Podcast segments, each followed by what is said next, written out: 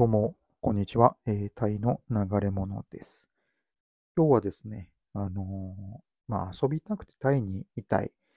それが何か悪いことでもあるのかという話をしたいと思います。あのーまあ、これって、まあ、どの程度までね、人にあ、あのー現実採用の人に当てはまるかわからないんですけれども。で、そもそも、なんでタイで働きたいのかっていうことなんですよ。で、えーまあ、皆さんそれぞれ、えーと、最初の、まあ、きっかけとか、ああと、あと、タイで働く現実採用するっていうことのですね、あのーまあ、モチベーションになっているもの、あるいは、あるいはも、将来叶えたい目標とかですね、それぞれ違うかと思います。ただ、あのーやはり他者から批判的に、えー捉えられてしまうのは、やはり遊びたいからタイに働くというですね、ことなんですね。これはまあ、とにかく、割と年配の中年のですね、以降の、あの駐在員の方とか、まあ、駐在でなくても、やはり、えー現地採用で日本人で頑張っているようなですね、あの人からも、えー批判的な、ことで言われてしまうということです。まあ、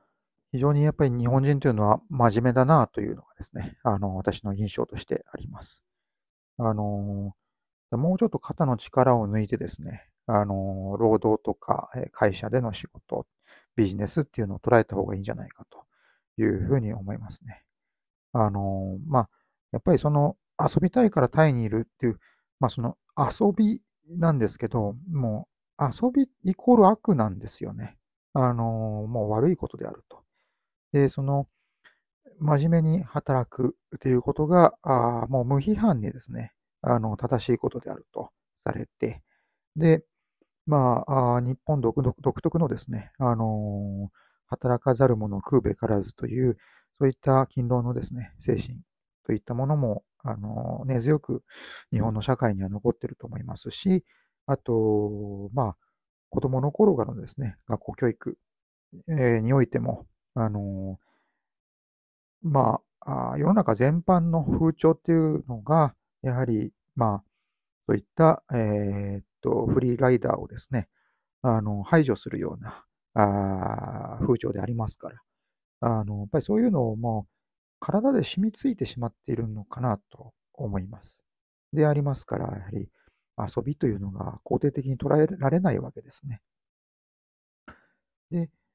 えーそうでありますから、あの、余暇の過ごし方にしても、あの、まあ、中にはもう24時間働くというような、ある意味昭和的な、あの、ー勤労の価値観でもってですね、あの、働いている人もいるかと思うんですけれども、あの、まあ、そういうふうに、そのサラリーマンをやっていくときにですね、あの、対外的に、あの、私は遊びよりも仕事を大切にしていると。で、家族をまあないがしろにしてでもですね、あの、会社の仕事に、えー先進する。それが、えー正しいサラリーマンの姿であるというふうにですね、あのそういうふうに今までは捉えられてきたのかなと。で、まあ、この、こういった風潮っていうのは簡単にはなくならないなというふうに思います。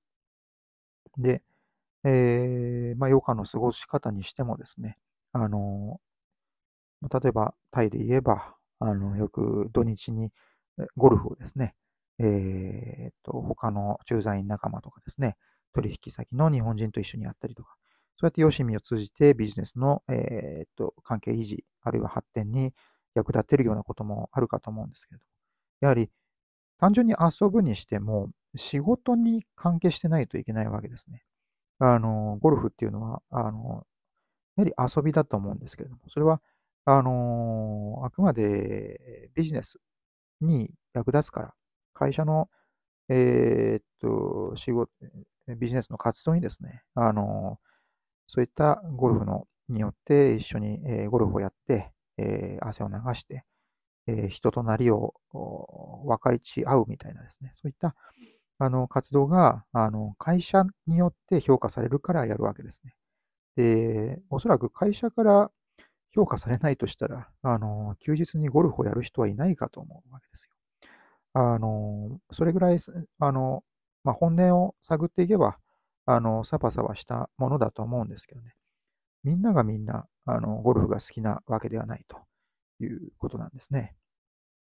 しかしながら、やはり、タイで、あまあ、あるいは日本人でですね、特に中年以降の男性で、あの、ゴルフが好きな人が多い。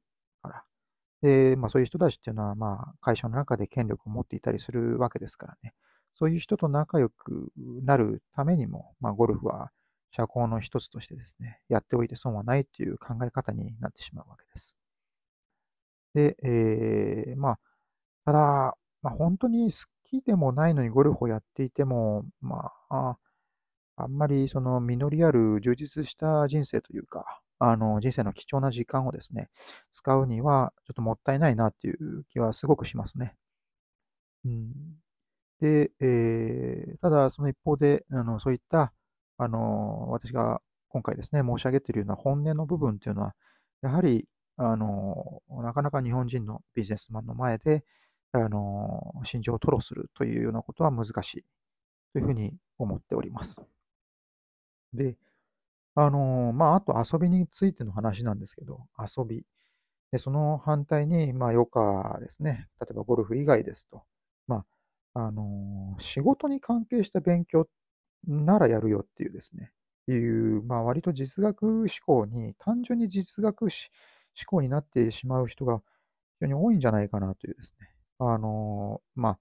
まあ、これだけですね、日本の経済が、まあ、社用というか、あの、傾いている状態で、えー、ずっと、その、まあ、古い言葉で言うと、あの、まあ、バブル崩壊後のですね、失われた10年みたいなですね、そういうような、あの、ことがずっと言われて、で、未だにその回復の兆しを見せないようなですね、あの、状況の中で、あのやっぱり、えー、勉強するにしてもですね、あの、自分のビジネスとか仕事に関係したことを勉強したいと。いう、そっちの方に優先、え順位がいってしまうということは、あまあ、これはもう避けられないのかなというのは、重々承知の上で、まあ、お話しするんですけれども、ただ、そうやって、あの、実学っていうのはですね、だけに、あの、視野が一点集中してしまうと、あの、それ以外のですね、あの世の中の神羅万象ということへのですね、興味を失って、で、それが逆に、あの、イノベーションだとかですね、あの、新しい発見、えー、新しいビジネスの創出といったようなものに、あの、阻害するんじゃないかなということが思いますね。で、えー、本当に逆に、あままあ、あとはこれは文化的なことにですね、あの、特に言えるわけですけれども、やっぱり、あの、経済が豊かで発展している方が、あの、文化的なものがですね、あの、発展しやすいと、やはり思います。あの、まあ、イタリアのルネサンスの、えー、時代もそうですね。あれだけ、あの、豊かな文化が栄えたっていうのは、あの、経済的な、あの、豊かさっていうのが、社会によって発展され、えー、達成されていたからだと思うわけですけれども。やはり、えっ、ー、と、強行とかですね、あるいは、あの、経済が、あの、湿りがちな時代というのは、あの、人々の意識っていうのが文化というよりも、あの、えー、もっと、えー、飯を食うためのですね、あの、学問、えー、といったものに意識、関心がいってしまうっていうのはもう、これは不可避、えー、避けがたいものなのかなというふうに思いますね。えー、まあ、であるからこそ、あの、仕事とは関係ないですね、ことで、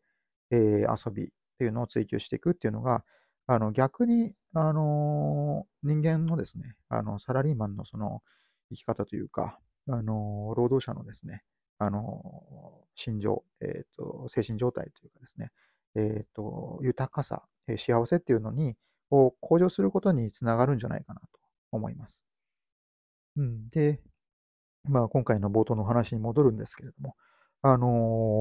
ー、やはりタイで、まあ、遊びたい、えー、遊びたいからタイにいるっていう話ですね。あの、これはもう私個人としては、あの、大賛成ですよ。あの、どんどん遊んだらいいと思います。で、えっ、と、そうやってその人生においてですね、あの、えっ、と、ある種の空白の時間というか、あの、例えば目的を持たずにタイにいて、で、なんとなくタイにいて、タイに過ごす。まあ、最近なかなかそういう時間を過ごすのも難しくはなってるかもしれないんですけどね。あの、もしそういうふうにできるんであれば、あの、まあ、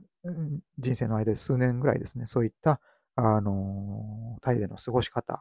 ていうのをしてみるっていうのもですね、決して悪くないと思いますよ。あの、そうですね。それによって、えー、っと、まあ、新しい生き方っていうのはですね、見つかるかもしれないですしね。あの、やっぱりそういった、まあ、沈没の話ともつながりますけれども、あの、そういった沈没活動を通じて、えー、面白い人とですね、出会ったりとか、で、そういった出会いっていうのがやっぱり人生を豊かにしてくれるという可能性をはらんでいるものですからね。というわけで、さようなら。